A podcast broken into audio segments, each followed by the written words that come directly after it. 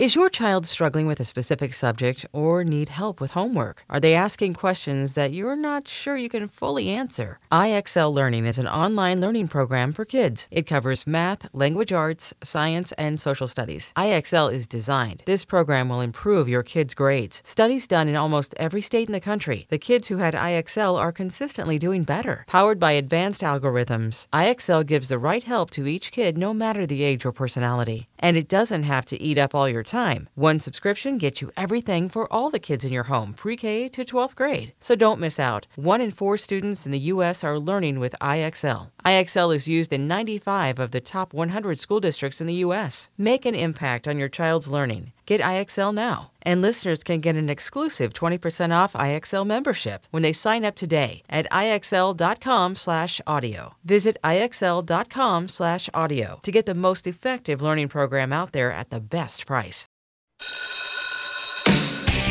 Welcome to Zach to the Future. I'm your co-host, Dash O'Driscoll, joined today by the president of the U2 fan club, Mark Paul Gosselaar. Hello, Mark Paul. Hello, Dashel. This is a big episode, pal. We were talking about this right before we came on air, as radio people say, or podcast people. I don't really know what we are, but it's the Big 5-0. Big 5-0. Can you believe it? Time flies. We didn't commemorate a year at all. We just glossed over a year. 50 episodes of Saved by the Bell. 50 episodes of Zach to the Future. I have watched, 49 episodes? Because do we count the first one? I don't know. No, this is actually 50 episodes of Saved by the Bell, because we don't count the first episode of Zach to the Future. Listener, if you're new, I'm not sure how you got here at episode 50, but the first one was like a how do you do, get to know you. It was orientation, you know? Got it. Like class. Okay. Yeah. So we've actually reviewed 50 episodes of Saved by the Bell. After this, we will have in the future. Got it. This is the 50th. You know what's funny is, you know, this whole podcast was started because of my lack of memory of these episodes, and we watch them, and it's supposed to spark something. Some of them do. Watching this episode of All in the Mall, which is the one that we're currently doing, I don't remember filming this. I definitely don't remember any of the actors. But I don't remember any of the 40 or 50, 49 other episodes that we've done in the past. Like if you told me like what was, I don't know, give me one of them, you know, like, I feel like you would know. I think you're being, you think so? Like Close Encounters of the Nerd Kind. You remember what happened there, don't you? Here we go. You got it. You can do it. Screech. I remember the secret agent, right? There's an agent that comes to the kind of overacting, overacting agent. I remember him like fumbling things, and Screech. He doesn't get hit by lightning though. Is that the one? No, that would be. Oh God, now you got me doing it. That would be Fatal. Oh God! Which one does Screech get struck by lightning? Why does he? Every time he opens his mouth, why does the radio sound? Oh no! Wait, he does get struck by lightning. Excuse me. That is the same one. Oh my God! Now you're the expert. The tables have turned. 50 episodes later. Well, Mark Paul, I'm amazed you don't remember anything about this one, because it is so. It's like we'll get into it why it looks that way, but it's as if you're on a different TV show. You're in the full set of a mall. It's a complete. It's like Malibu, but without all the fun of the beach. All right, well, give your summary, and then we'll get into it because I have some facts as well, and I see from your notes you have topped my facts. You're just a wealth of facts for this show, and I think the listeners will definitely appreciate it. Let's get into that summary though, because they'll definitely appreciate that. Zach left Screech sleeping in the mall overnight at the front of the line to buy U2 tickets. Screech hesitates mid-purchase, loses his spot, and has to go to the end. Lisa, Zach, Kelly, and Slater discover $5,000 in a mystery bag while waiting for Screech. They decide to use it to buy U2 tickets, scalp them, return the money, and pocket the profit. Two scary mobsters run up after they leave. The gang bribes their way to the front of the ticket line, only to find out the show's sold out. A new U2 show goes on sale tomorrow. They'll retry their scheme. Only those two goons chase them all through the mall. They get away and sneak into a sporting goods store and camp overnight in a tent to be first in line tomorrow. When they go to buy tickets, they realize they lost the cash. They trace it back to the shoe store and find the cash in a shoebox after trashing the place. The two mystery guys show up again. They lose them again by hiding in a wedding mannequin display. When they go to get help from mall security, they're scared into believing he's in cahoots with the goons, only to reveal the whole thing was for a hidden camera TV show.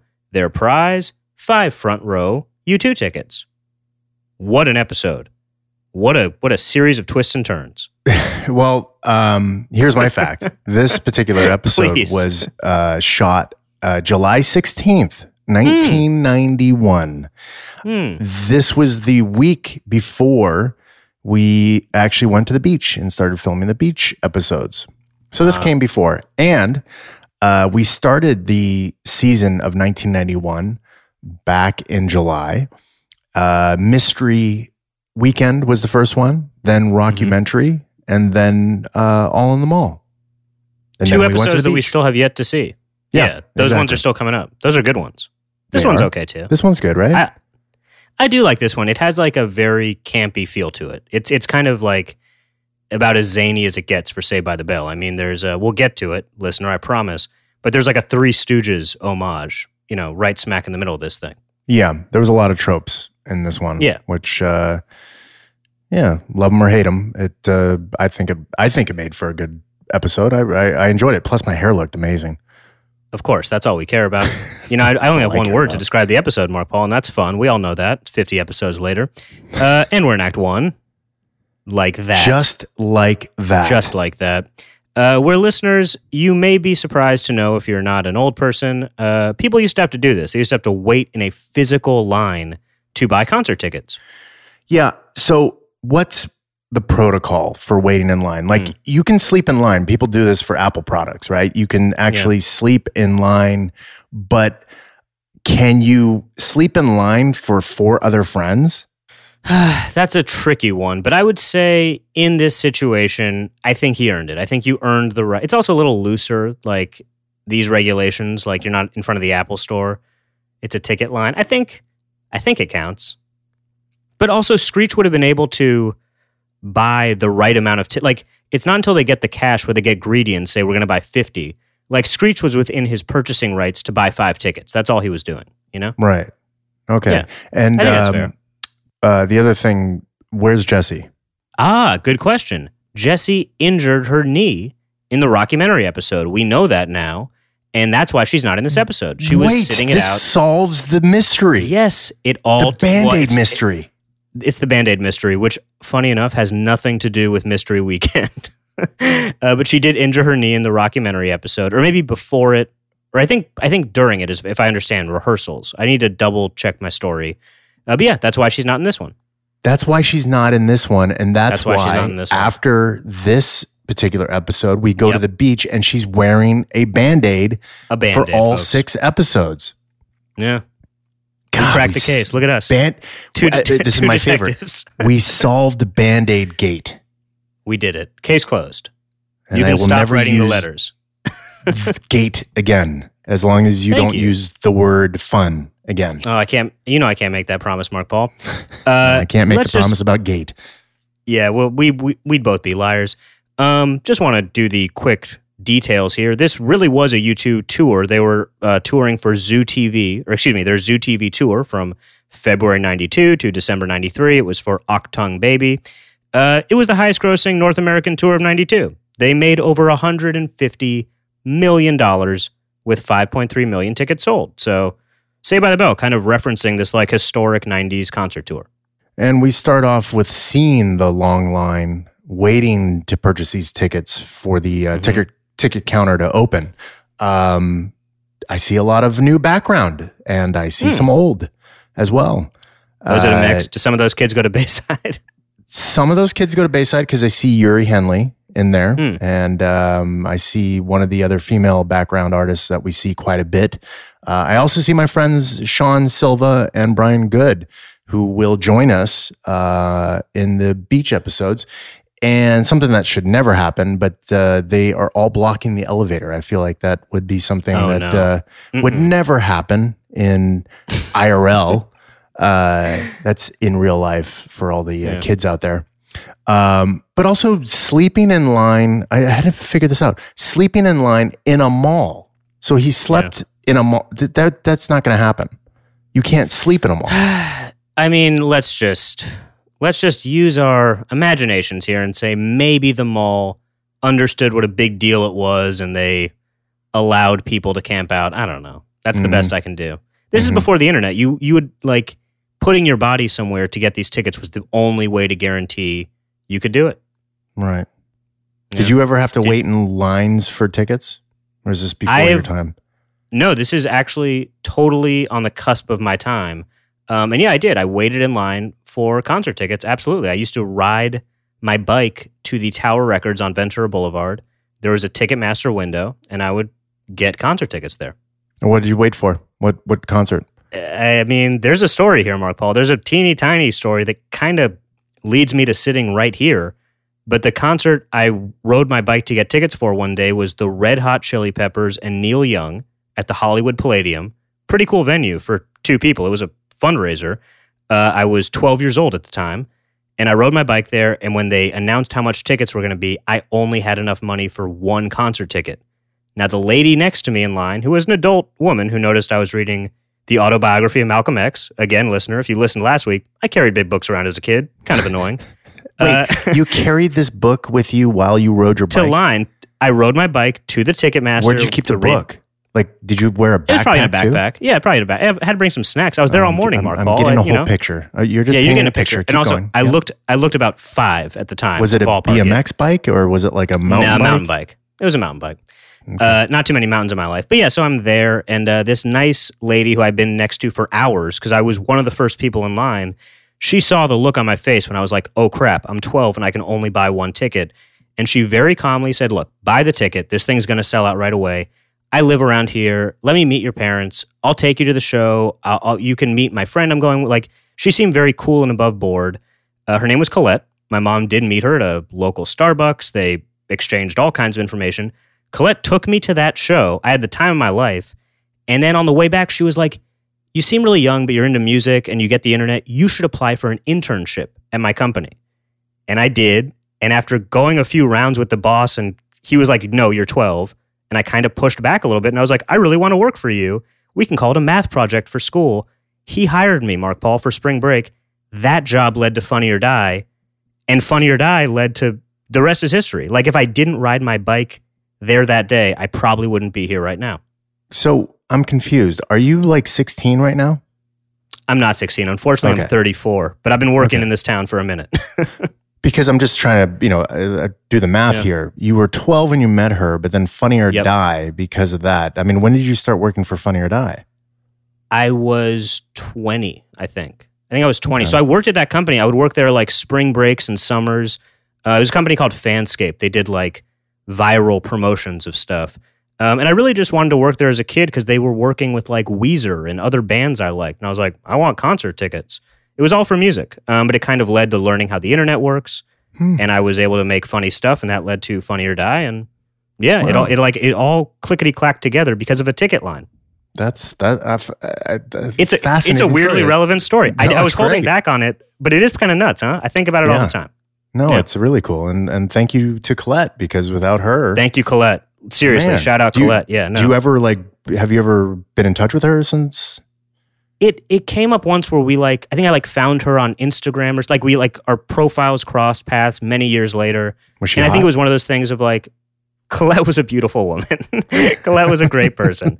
I'm just wondering why you would look her up on Instagram. No, that's it was like you the do, thing right? Of, like, I mean, you're just looking at chicks on Instagram. No, that's not what I do. The name popped up as like, you might know this person. It was like, oh shit, I do know that person. Wow, look at that. Facebook knows you so well.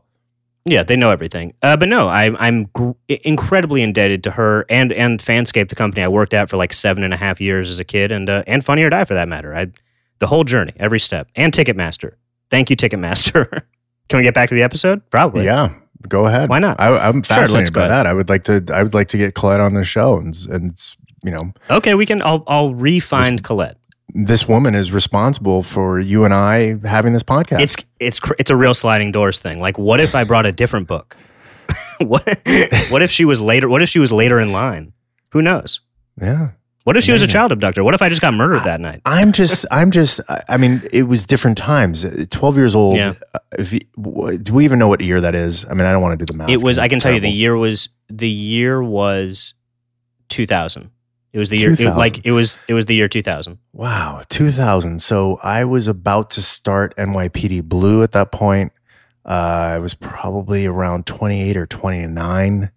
Again, I'm not really good at math, so whatever. Yeah, it's ballpark. Yeah, but wow, what a time, man! The fact that you were riding a bike down Ventura Boulevard in Studio City in 2000, yeah. I would have thought that that would have been only in the 80s, maybe late 80s, early 90s, but 2000, that was like 21 years ago.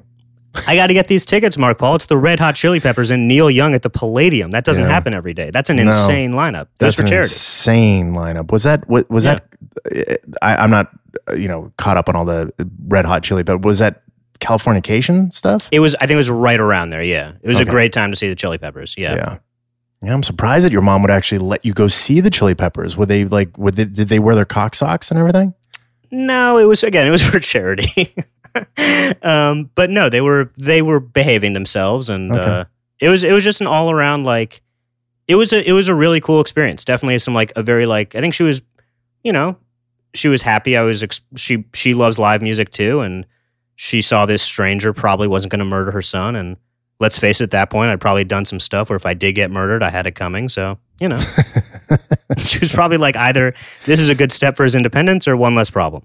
I love it. I there's so many good things about that story. We could spend this whole hour just talking about that story. Well, you know what? Let's not, though. I think we already lost several listeners and sponsors. Back to the episode.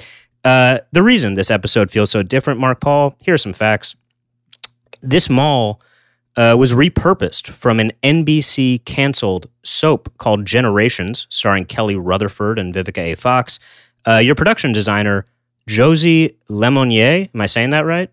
I hope I am, had access to over 70 set pieces from that now canceled sitcom at the time. You'll see it again. Johnny Dakota's apartment later in the No Hope with Dope episode will be repurposed. But Franco, your producer then, our producer now, he said, quote, "A lot of what we did came from repurposing and rearranging those sets. And at a time when your episodes cost about $330,000 each, which is what it cost back then, you guys saved a lot of cash." And all this information, by the way, is from the SBTB anniversary account. That's at SBTB anniversary on Instagram. It's a really cool account. They have tons of history and details. They should host the podcast, honestly. I mean, what are we doing, folks? But yeah, that's where the mall comes from. You said No Hope with Dope. I'm looking at my notes, and that was filmed in April 15th, back in 1991, before we started doing these summer episodes. It's really weird that we took a few months off and came right back to work. That's not generally how things work on sitcom television. It maybe takes 9 months to film if you're doing 22 episodes. You take some time off, maybe the summer off. You finish in April, you take the summer off, and you go back to work in September or whatever. But we went right back into this. It should come as no surprise that the gang put all their eggs in Screech's basket. What could go wrong? Yeah, what could go wrong, folks? I really do, after watching all these with you, and it's their fault. It's never Screech's fault. You can't put an alcoholic in charge of the whiskey factory. You can't put Screech in charge of anything important, But of course they do. And come on, what's going to happen? Of course you know what's going to happen. He blew it. And I like that they set up the wedding mannequins. We've seen them now. It'll pay off later. The wedding mannequins, but we also set up the fact that Slater really is a pig, like Jesse says. Mm-hmm. Yeah. Why can't we meet girls like that? Yeah, great figure, doesn't talk back. I mean, it's funny-ish. Yeah. It was funny back then. Yeah, probably not so funny now. But no, it's also not so funny when you realize adult male TV writers are writing this. Yeah. That's also not so funny. But yeah, I guess Slater's a pig. He just wants a woman who won't say anything. So Screech comes to us having asked the guy behind him to keep his spot in line because he needs to ask us whether we want the mezzanine or the orchestra seating. Stupid question. Stupid question. And so he comes to us and we're like, oh, did you get the tickets? And he's like, no, I need to ask you a question. We're like, well, who's holding your spot? And on cue, here comes the guy walking around the corner. Doesn't, I guess, speak English. That's the whole joke with that one. Yeah, that was a little confusing to me because, like, I mean, I'm making a face. The guy should have just been like, of course I'm not holding it. He should have not, it should have, there should have been no reason why him not speaking English should have played into it. Like, he knew enough English to buy concert tickets. Like, he should have just been like, of course I didn't hold your spot in line. Yeah, stupid. Why does he have to not speak English? Speaking of, we call Screech so many different names, like derogatory names in this. Yeah. It really this was like, hard one. This is a hard one. We call him dimwit and lunkhead and dummy, and then the girls start calling him things. I feel like that's another one where the writer should have been like, you know what? Let's just limit it to a few things. But after a while, you're just like, man, it's too much. You guys pile on in a pretty hard. I have in my notes a few times that like there's a lot of like violence too. Like Screech even hits himself, like some kind of like, you know, I don't want to joke about abuse, but like an abused, you know, child or so. He's like, I'll just beat myself or something. It's like pretty dark, but you know, it's for laughs. I get it, folks. It's all for fun. But it did strike me too as like a little much. Yeah, and the way that Zach like pokes at him and says, I'm going to kill you and all this stuff. It's aggressive. I love the look and feel of this mall. It really does feel like time accurate. It looks like you guys are really at a mall of the 90s. They did a good job on that canceled soap opera. Now, Mark Paul, I know we share notes, but this Eddie character, one of the more disturbing folks in Saved by the Bell history, when Lisa shows up on the scene, she's like, this nice man just wanted to take Polaroids of my feet. Yeah, listen. What the fuck? What the fuck is that? He's a disturbing character. I agree. What I think is also disturbing is people who are into feet. Yeah. I'm not a person who's into feet. I don't get it. They're. I mean, I might be more into hands than feet. Oh. But no. Hold on. Okay. I would say, like, if you gave me a choice, like, do you like this person's hands or do you like this person's feet? I would say I like the person's hands. Now, it does nothing for me sexually. Like, I wouldn't look at somebody's hands and go like, oh, man, can I just lick your hands? Yeah. But people want to lick feet and they want to shove them in their mouths and they want to do things with them and take pictures of them. And there's like whole dedicated sites to feet. What is going on with feet? It seems like no one is just a little into feet. Like you're either like all the way on board. Like you're either devoted. Like Tarantino is a world. He's one of the greatest filmmakers just who's ever lived. It's not debatable. But what everyone also knows about Quentin Tarantino is that man loves feet. He's just a big old feet guy. Like those two are the you can't. It's almost outweighs his films how much he loves feet. That's how intense a footman's love is. I was on a show called Mixed-ish, and congratulations. Thank you. Yeah. And I know this because my co-stars would tell me. I'm not on social, or even when I was on social, it was very limited. Don't ask why. Yeah, I won't. But my co-stars would say, because my character wore Birkenstocks, there is a person on Twitter that is all about your feet. And every time they see your feet, they just want to talk about your feet. They want to know what size foot you are. They want to like can you take more pictures of your feet? Dude. Awful. I'm so sorry. That's terrible. Go fuck yourself with this foot shit. Like and here's the thing.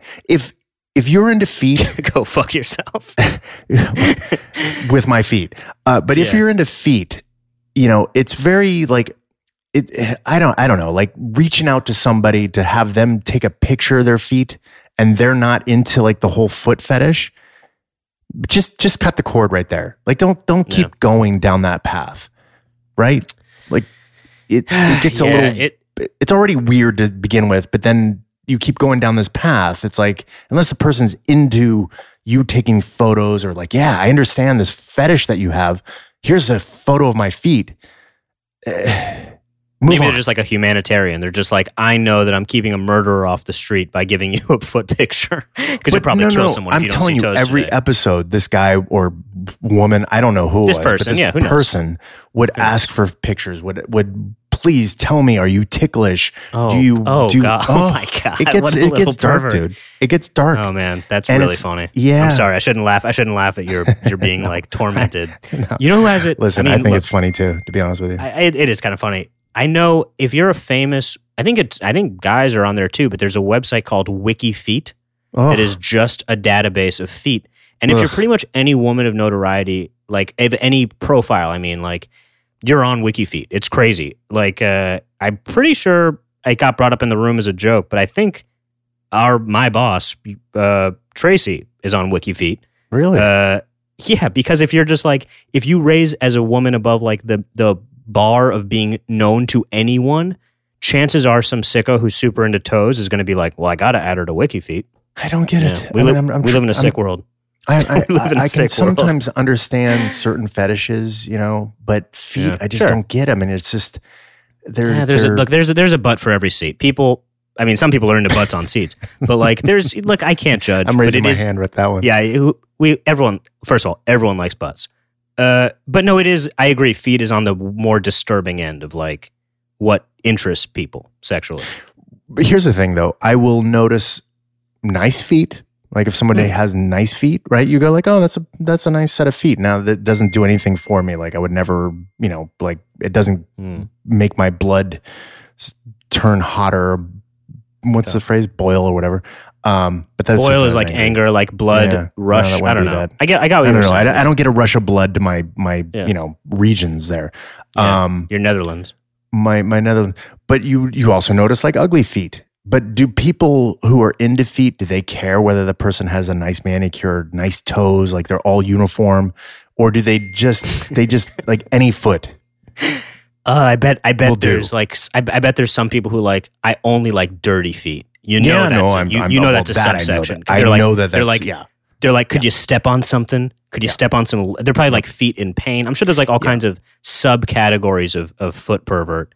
No, we've talked about this. We're both fans of Howard Stern, and I think if I'm mixing them up, but King of All Blacks, he loves one of the WACPAC members. Yeah, one of the WACPAC members. Is he? I don't know if he's a WACPACer though. Is he? Because I guess he's just like a regular caller. Yeah. It's kind of like he's not like certified. WACPAC is like the mafia. You have to be like officially open the books. He's not like King of All Blacks. He's like Marianne, caller. Right? I mean, he's part of the crew. But anyway, so I know that he likes stinky feet. He likes when he can smell his wife. Yeah. He smells other things of hers as well. Yeah. But yeah, the stinky feet and like, but I'm just wondering like if they have like bad toenails or one digit is longer than the other, does that turn them on? Yeah, I'm sure some are purists. They're like, I only want the most like perfect specimens of toes. I'm sure there's everything. And there's got to be guys who are just like, I'll take the scraps. I'll take whatever. I know about that. And this brings us all back to the episode. I'm sure. Right. This is all back to the episode. Has beautiful feet. Yes. Me too. Manicured toes, the whole thing. I can see why Eddie, who works, by the way, at a store called the Hot Feet Boutique, which is also sickly deranged. I'm sure Eddie was into her well manicured toes. We'll meet Eddie. We'll get a face to this monster. We will. We later. We will literally meet this man who is. I would just be so ashamed as an actor. I know you got to take whatever is on the plate, but I would just be like, wait a minute. I'm playing the guy who works at the mall and takes Polaroids of teenage girls' feet. Okay, when's lunch?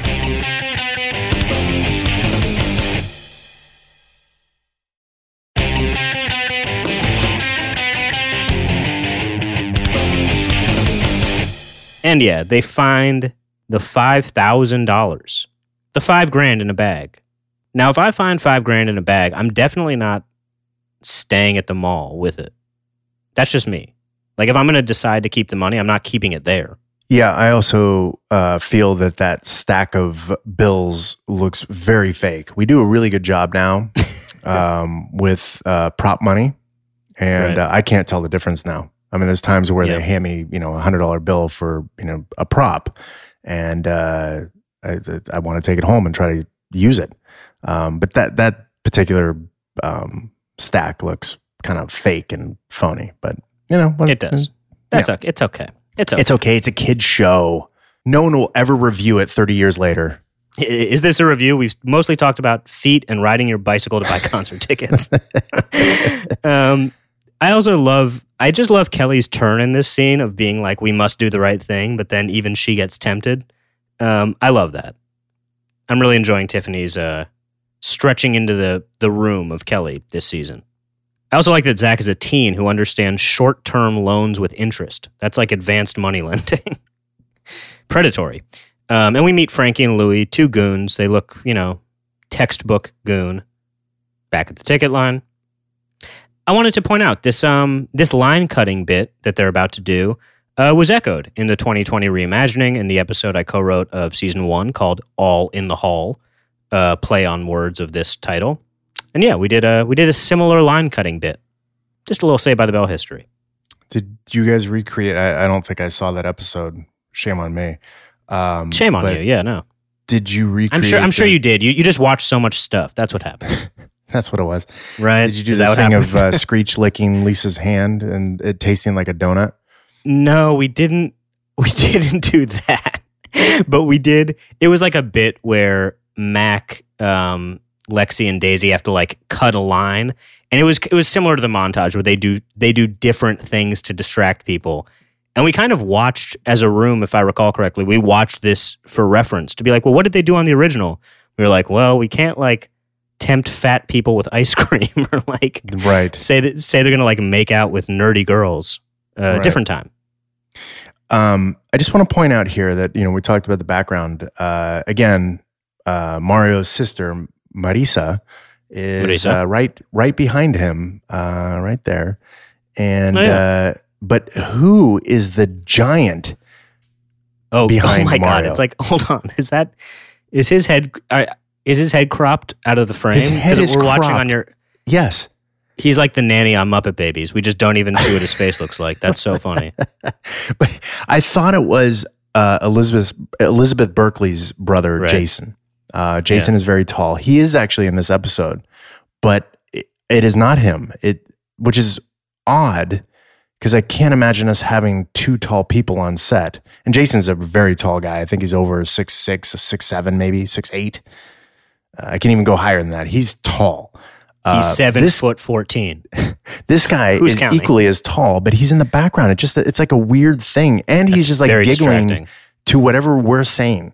So I don't even know if he's actually a background guy because background aren't supposed to be reacting to what the actors are saying. They're supposed to be in their own, like, you know, their own thing. Background Island, yeah. Yeah, Background Island. Hey, there's a new show. Let's make that show. That sounds like a good show. 50 episodes later, this show sucks. But yeah, that guy is tall. Wow. Yeah, you can just see his facial reactions from below the nose. God, your hair does look good, by the way. I know we joke about it, but. It's looking good. Yeah. I'll give it up. Credit where it's due. Mm-hmm. Mm-hmm. The elderly U2 fan at the front of the line, again, this information is from the SBTB anniversary account, played by Lillian Hightower. She'd go on to play a small role after this, opposite Danny DeVito and Jack the Bear. I thought she was great. I really liked her line reads. And the idea that this like old woman never misses a U2 show. And just so you know, the two guys that help out Kelly and Lisa, those are my two friends, Brian and Sean, from the beach episodes. Are those not the Fresno? Yeah, boys, those are the Fresno boys. Or are those the Fresno boys? That's the Fresno boys. Okay, there we go. That's them. Yeah, good on you. Remember that Fresno is known for its chivalry. Yeah, of course, I remember the Fresno. I mean, I don't remember their names, but I remember the Fresno boys. Yeah. They're chivalrous in Fresno. They pick up bags. I love Lillian Hightower in this. Her little hat, like she's just a perfect day player. And you know, surprise, surprise, Mark Paul. They did all that, and it sold out. Which takes us into Act 2. For a mall food court. A classic setting. Did the youths even know about it anymore? I don't know. This was like such a trope of the 80s and 90s, like just hanging at the mall. Because kids had less shit to do and less ways to stay connected. You needed to physically go someplace to interact randomly with people. Oh, also, little fun fact, Screech is reading a tabloid paper at the table from the Zack Attack episode. Kind of meta. He's like reading a prop that says Zack Attack from a future episode. But of course the viewers wouldn't know that because that episode hadn't aired. I also have here, Mark Paul, I mean, I'll keep talking about it, but like, it seems like Zach very quickly stops caring about seeing U2. Like, I'm not sure he ever cared about going to this concert now that as the episode unfolds. Yeah, maybe a bit of me is rubbing off on Zach. I'm not a really big U2. Before, you know, we start getting people on social, going after you for comments that I made. Sure. Which they do. They do. Sorry. Yeah, it's okay. From time to time. Oh, the feet people won't be happy. Fuck the feet people. Weirdos. Actually, yeah. I won't call them weirdos. Right. I don't care. Right. I don't care. You're into feet. You do your thing. Be into feet. You do your thing. Just don't bug me about my feet. Correct. That's harassment. Correct. So I apologize for calling you the W word. You're not weirdos. You may be into weird shit, according to me, but that shouldn't label you as being a weirdo. But when you keep coming after me to, you want to see pictures of my feet. Oh, you've been like traumatized by these people. You don't have to apologize to them. No, these people have like harassed you about your toes. I think that's a line. Just because I wore Birkenstocks I'm also not on Mixed-ish. And by the way, second season didn't wear Birkenstocks. They put me in closed-toed shoes, so I'm sure we lost a viewer. You lost one horribly angry viewer. But going back, I'm not the biggest U2 fan either. I respect Joshua Tree. Joshua Tree is a great album, but it's like I even Achtung Baby. I looked because I was like, well, what songs were on that album? And it was Mysterious Ways, One, Even Better Than the Real Thing. Those are some iconic, like legit hits, amazing. But in the catalog of all U2, I'm not a huge fan. I'm the same way. Everyone's entitled to their opinion. I'm the same way. Yeah. I totally respect them. Us. I think they're the even what they've done outside of music has been amazing. Sure, can't take that away. It's just not my thing. I'm not. I don't know. I don't know what it is. There's certain bands you love, and there's certain bands you're just like, I like them. U2 falls into that category. When they downloaded their album onto everyone's iPhone, I think that was like a turning point for me, where I was like, this feels just slimy. Yeah. I don't like this. And I know their intention was like, we're sharing free music with everyone. But I was like, fuck you. I didn't ask for this. Yeah. Kind of like the person who harassed me on Twitter about my feet. Yeah, I would say that person actually does more for society than U2 downloading their album on every iPhone in the world. I think that was worse than one guy harassing you. Now they're going to come after you. That was it. Everyone's going to come after us for this one. This is episode 50 is where it really falls apart. And yeah, they're going to distribute their cash. Why not? How about a little advance on tomorrow's profits? I mean, this scheme has bad news written all over it. What could go wrong? They're doing nothing but spending the money. What could go right? It's like all they're doing is getting rid of their money. They're never going to. It's Dumb and Dumber. They're never going to be able to give this stuff back. I also like that they don't have phones, except Zach. So regularly in this episode, they're like, meet at this place at this time. That's a thing you had to do 30 years ago. I'm looking at that frame of Zach saying, let's meet at this time. No one else has a watch except for Zach. Good point. There's probably like directory clocks. Do you remember having to ask people what time it was? Hey, do you have the time? Oh yeah.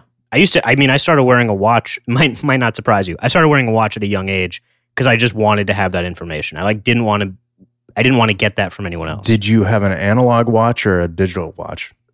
Now we've looped back on ourselves. I had a calculator watch, which we talked about, similar to Marty McFly.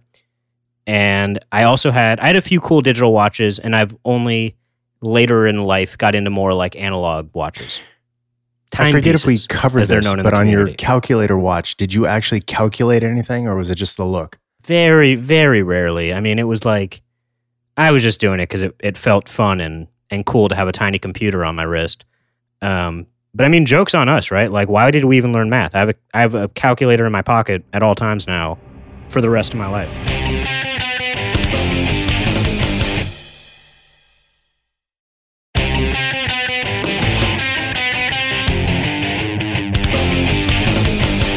And we're in the shoe store where we will meet the biggest freaking creep at this place, Eddie. Just briefly. You know, I know Franco got to be the record executive in that one episode, the Hot Sunday episode, but I kind of wish they gave Franco his little cameo as Eddie. And from the back of Eddie's head, I was like, is that Franco? I got really excited. It's not. That brings us to the movie theater, which we know now is not a movie theater at all, but the seats where you guys would, the audience would sit when you film the episodes. We joked about this, by the way. I think when I was first editing these videos, like one of the editors picked up, they were like, why does the movie theater in the Palisades have folding chairs? You'd think maybe they'd invest in real chairs, but it was for an audience. So we're watching this movie, and it's Lydia and Jonathan, and Slater and I go into our version of recreating the scene that's playing on the screen. Is this an old-timey movie? I mean, what are we watching here? The other thing is, I do a really good falsetto. I can't do that anymore. Can I hear it now? No, no. I tried earlier. I can't get to that octave, not even close. But I did a really good falsetto, which makes me think, like, did I have a career? Like, could I have been the next Adam Levine, where I just did this falsetto and just kept working on that? Maybe. Man. I don't know. It's never too late to start over. No, I think that ship is sailed. Sometimes it is. That's kind of a lie. I can't get there. I wish I could, because I remember being able to really do a high-pitched voice, and I just lost it. I cannot physically do it. Like, my voice, there's something missing. Like, I cannot get there. Joy. What? I said joy. Is that what's missing? Joy. That's what's missing. Yeah, you know, that secret ingredient. Yeah. I also like that Slater bought, this is so funny how you all bought dumb shit right away. Like, I like that Slater bought a, did he get a hand at a magic store or something? He bought a little scary hand. Well, so set it up. In the scene before, Zach divvies up $200 to each of us to basically use. To go kill time. To go kill time, to buy whatever. Yeah. Slater buys a hand, like a scary, like a scary hand, like a severed rubber hand. Screech comes in a Superman outfit, but I have a fun fact about this hand. So when he pulls it out, he shows it to Kelly and goes, "Bam!" Do you know where that's from? The phrase "Bam." I mean, I know Emeril Lagasse later, much later, for Bam, but where was Bam from in 1991? Well, it's interesting that he got away saying that, because it was something that was created on In Living Color with Tommy Davidson and David Allen Greer. They were the Funky Finger production crew, or the BS brothers. And whenever Tommy Davidson would pull out the his business card, he would say, "Bam!" And that sounds right. That was his thing. So Mario stole that. He plagiarized the term "bam," and no one caught it. Like, is that? I mean, would that be legal now? That's hard to copyright. Saying "bam," maybe, I don't know. I mean, this was in 1991, and the In Living Color was 1990. So, you know, for him to say that, I love it. Is that? I mean, it was obviously taken from another project. It was an homage. I don't know. I mean, there's a lot of mentions of Fox TV shows. Al Bundy. You guys talk about Fox shows a lot as kind of the new zeitgeisty things. I don't know. It's like your kids. You're regurgitating what you see on TV. No, it works for me. But I did not know that was from In Living Color. Mm-hmm. And that didn't strike me as a signature In Living Color catchphrase. Well, but I guess it was. But it's interesting, because that was something that wasn't written. It was definitely not in the script. I know that Mario just did that because we were all fans of In Living Color, and he just he just did that as being Mario / Slater, and it was kept. Yeah, no, it works, and I like that the hand pays off later when you guys are dicking around. Which, by the way, this episode has a pretty healthy amount of just dicking around in the movie theater in the middle, a full sequence of you guys. And I had the same thought of are you seeing they didn't have revival art house movies in the mall in 1991. It was new releases. Mm-hmm. So what is this weird movie you're seeing? I don't know. And then we start. I get the point. It's a way to like goof off. It's a way for you guys to goof off. We start talking in the middle of this film, and no one in the movie theater seems to care. Okay, so where do people who talk in a movie theater rank next to foot weirdos? Like who's doing more for society? The guy who harasses you about your toes, or the person who talks through a movie? Well, who's helping the earth be better more? I think who's helping the earth be better more is probably someone who talks in a movie.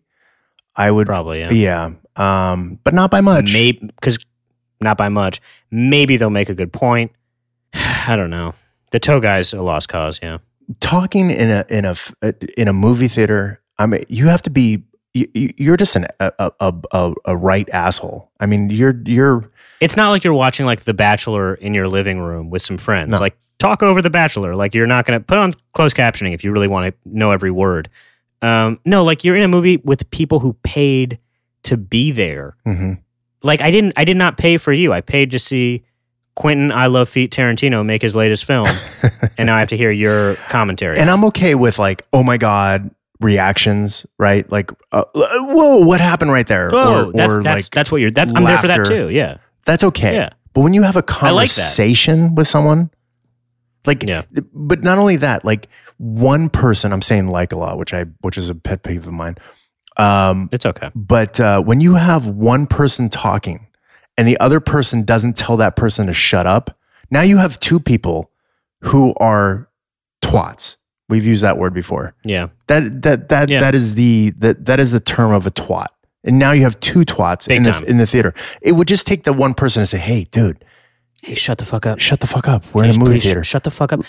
Let's start this conversation after." Aren't you embarrassed? I would be so embarrassed. No. Is the term I would use. It's one of the reasons I don't go to theaters anymore. It's one of the reasons I don't want to go to a theater anymore, because I don't want to have to say to that person, "Hey, dude, shut the fuck up. Shut the fuck up. What is your problem? Yeah, what's your problem? What is your problem? Who raised you? Yeah. Ooh, suddenly. Now it's a thing. Yeah. Now it's a thing. Oh, now I'm the asshole because you're talking in a theater. Whatever. Yeah. I'll just wait till this comes out on DVD or you know, like streaming. I'm going home. I'm going to go to the privacy of my home where people just harass me over my cell phone about my toes. Sir, have a good day. Not anymore, though. Off social. Good for you. Happy for your progress. And yeah, of course, God, super Screech. Like it just, they just can't help themselves.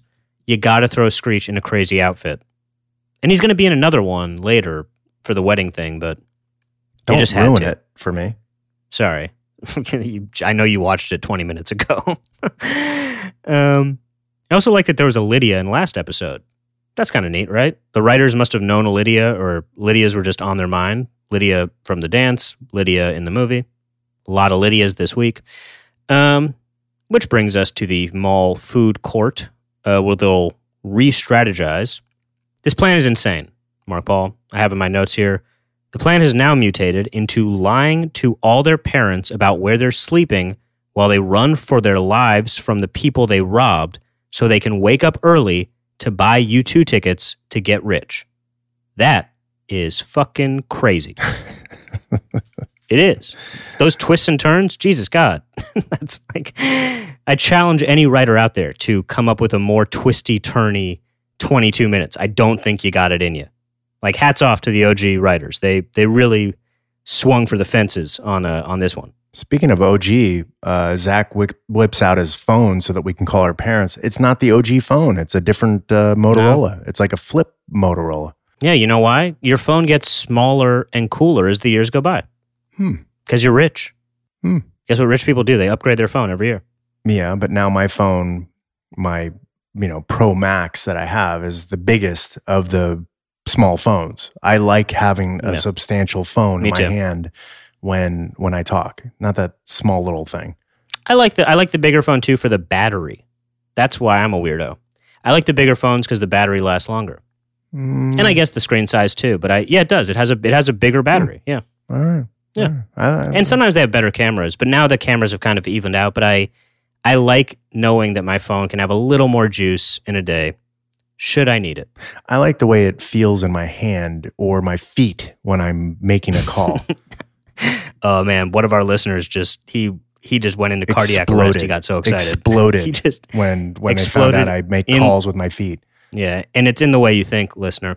But by the way, here's the thing. This will be the last time we talk about feet. I actually have nice feet. My wife has told me this. Oh. And she's pretty honest about other things. There's certain things she doesn't like. But I do have nice feet for you know, a man, well-groomed. Right. I've never gotten a manicure, a pedicure, because we're talking about feet. I've never gotten a manicure either, but I've never gotten a pedicure. I do trim my own stuff. I do have nice feet. I've never had a fungus or anything like that. But yeah. So there. The one listener who's into feet. Now you can go off and do your thing, and your thing. Leave us alone. Were you at least secretly just a teeny tiny bit proud when the Birkenstock creep was harassing you to be like, well, at least someone notices around here that I've got nice feet? None of that? No. No, it's not the way it works, huh? Not at all. And I never even thought about why don't I just take a shot of my feet and send it out there? Never. No, there's no part of me that was like, you know what? I'll help a brother out or help a sister out. Because I just don't know. I'll help a person out. No, yeah. I didn't do that, and I'm not going to. You never felt flattered. Stop asking me, Dashel. Stop asking. No, it was you. Okay, I will stop asking. They're going to go in the sporting goods store, and I have some more interesting trivia here, but this is not from that Instagram. This is actually from IMDb, a magical place of information. The sports salesman, Mark Paul, is Tony Sabin Prince. Prince spent the early 1980s touring the USA and Canada as a pro ice skater in the Icecapades. Thought that was kind of cool. Then he moved to LA to pursue acting. He got this role. And then, Mark Paul, he booked Dinosaurs, the ABC sitcom. You might not recognize him because he played Fran, the mom. He would be Fran, the mom, for 53 episodes of Dinosaurs, and he worked on and off for Jim Henson Company for 23 years. I thought that was so fascinating, that this man was the mom on Dinosaurs. I actually like that show, Dinosaurs. I think it was pretty cool. I love that show. Yeah. It was great. And it had some really cool social commentary. I've recently, not that recently, but I rewatched some for another Funny or Die series I made. And I was like blown away by how funny and smart Dinosaurs still is. So we're in the sports store because we're going to spend the night again in the mall, which is not possible. But anyway, you guys have, for the sake of TV. You guys have the worst parents. Yeah, we do. I mean, my mom sent me off with a stranger, but like your parents are the worst. And we are all going to spend the night in the same tent. Now, I see other tents in the store, right, but we all decided to spend a night, all five of us, in the same tent. Ugh. Yeah. No. Pretty gross, huh? Yeah. Not into that. And it's also just like what kind of security system? Like, this is before cameras. Wouldn't any store have like? No, this is before cameras. I know. Wouldn't there be like motion detectors? It's all that shit. Wow, the golden age of being able to sleep overnight in the mall. Yeah, you can't get away with anything anymore because there's cameras everywhere. You just can't do that anymore. You just can't do that anymore. And the goons, you evaded them yet again. You know, if you really robbed $5,000 from some gangsters, I would imagine they would just pull out a gun. That's what I would guess. But it's a kid's show. Can't do that. You guys are now going to buy 10 tickets each. I did the math. That would be about $60 a ticket after fees. The average cost of a ticket to the Zoo TV tour was $29. So after all the fees, that probably is correct. But of course, the money's gone. Whoops.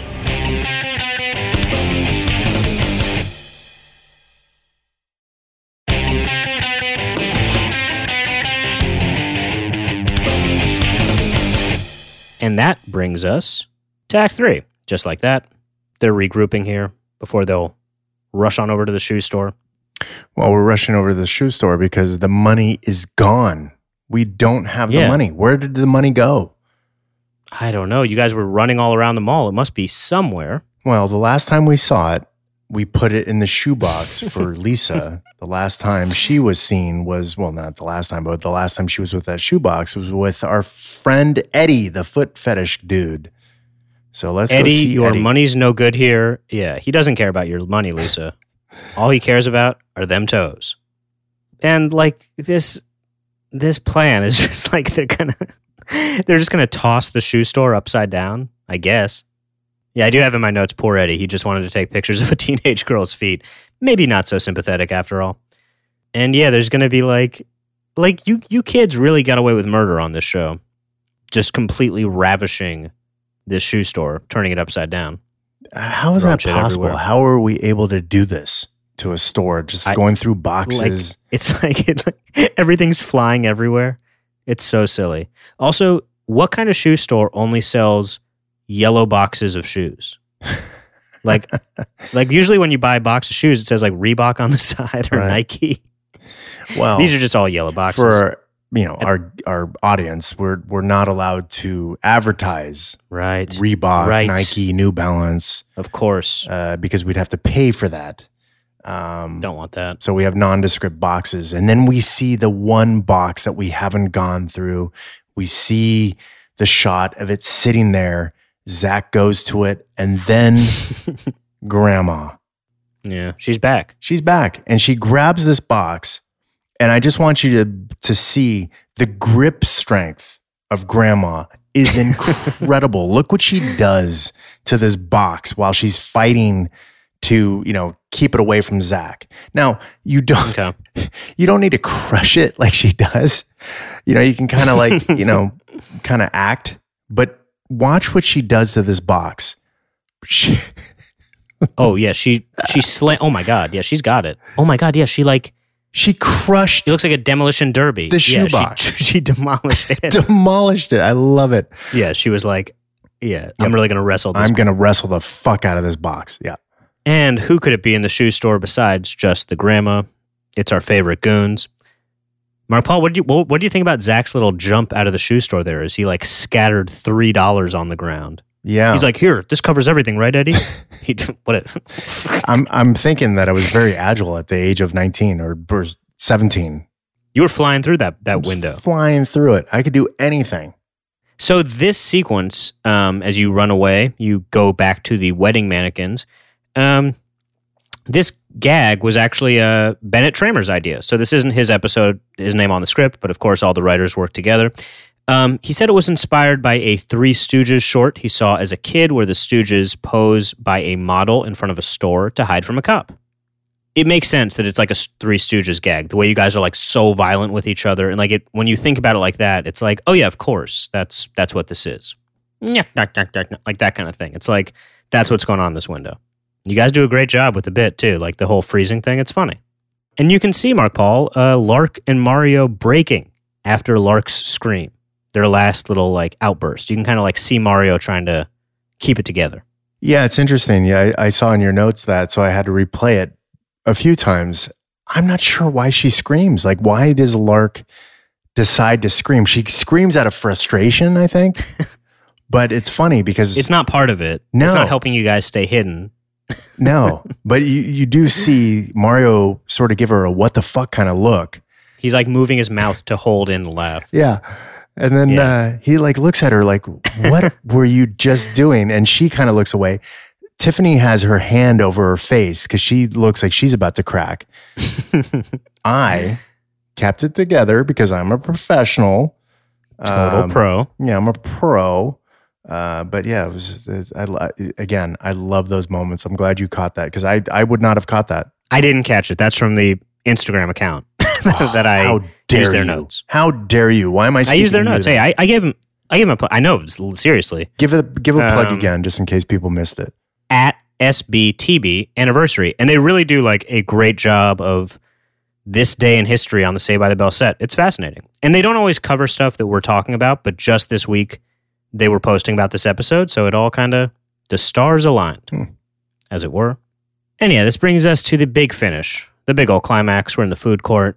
I have in my notes, I didn't really touch on it too much, but like Kelly really is scared for her life in this episode. She regularly is like, we're going to die if we don't get help.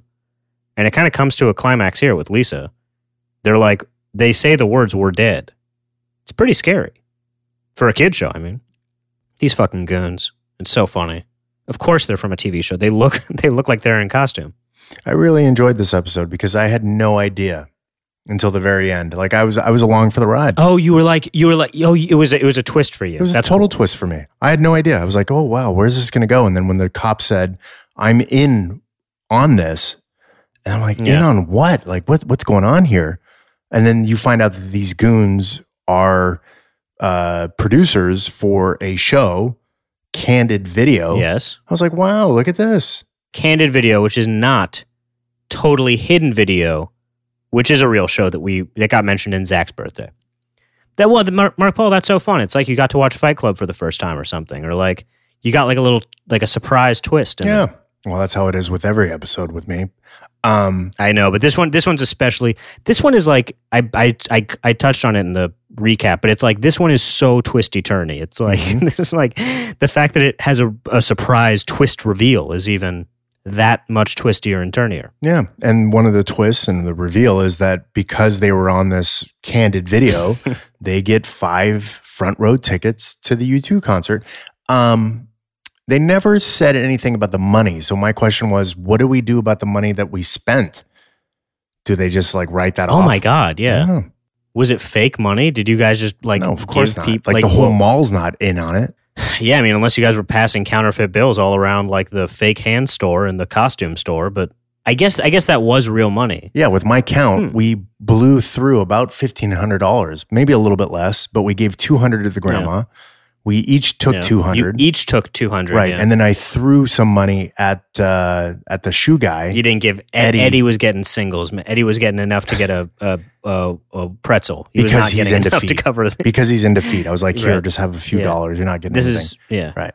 You're not getting anything, buddy. But yeah, there you go. Also, you know how you know Jesse was supposed to be here? No TV show would give away 5 tickets to something. It would be 6. It would be an even number. Is that right? You ever heard of giving away 5 tickets to anything? I'm surprised they didn't give you guys 10 tickets. You should have each gotten to bring someone. Oh, right. It's like a contest. It's like... We didn't have a Colette to bring. That's right. You would have gotten dropped off or something. That brings it full circle. Great ending. Best episode ever. Happy 50, Mark Paul. Happy 50. We do have more homework because I think there will be more episodes. Is that correct? We haven't even talked about that, Mark Paul. I think we're doing more. Maybe. Oh, shit. What do we do? Are we doing more? I don't know. Have people written in? Are there letters demanding it? I don't know. But if we do more, and I hope we do, and I just said do, and that's, you know, fun for me. That's the kind of show we're making. And you said fun. The episode's called... You said fun in the same sentence with do. I mean, I said it a million times. Wow. Yeah, no, we are just in rare form this episode, folks. It's called SATs. Now, I'm not even going to let you guess what happens in the episode called SATs because you take the SATs. That's it. But is this the one where I score 1501? You score very high. I believe it's 1501. But yeah, it is the one where Zach scores very high on the SATs. Okay. And this is the episode next week. Next week, yeah. Wow. So that's the one. That's your homework. Coming to the end of our run in high school. So you'd think so, but you actually have like there's still a whole other full season of Saved by the Bell, even after we wrap up this season, which still has like a bunch more episodes in it. All right, I trust you. Yeah, we're nowhere near the end, my friend. Thank you, Mark Paul. Thank you, the listener. Happy 50. We'll see you next week. Zach to the Future is a production of Cadence 13. It's executive produced by Mark Paul Gosselaar, myself, and Chris Corcoran. Production and direction led by Terrence Malangone. Editing and mastering by Andy Jaskowitz. Engineering and production coordination by Sean Sherry. Artwork by Kurt Courtney with illustrations by Jeff McCarthy. Marketing is led by Josephina Francis with PR by Hillary Shue. Thanks to the whole team at Cadence 13 and to you for listening.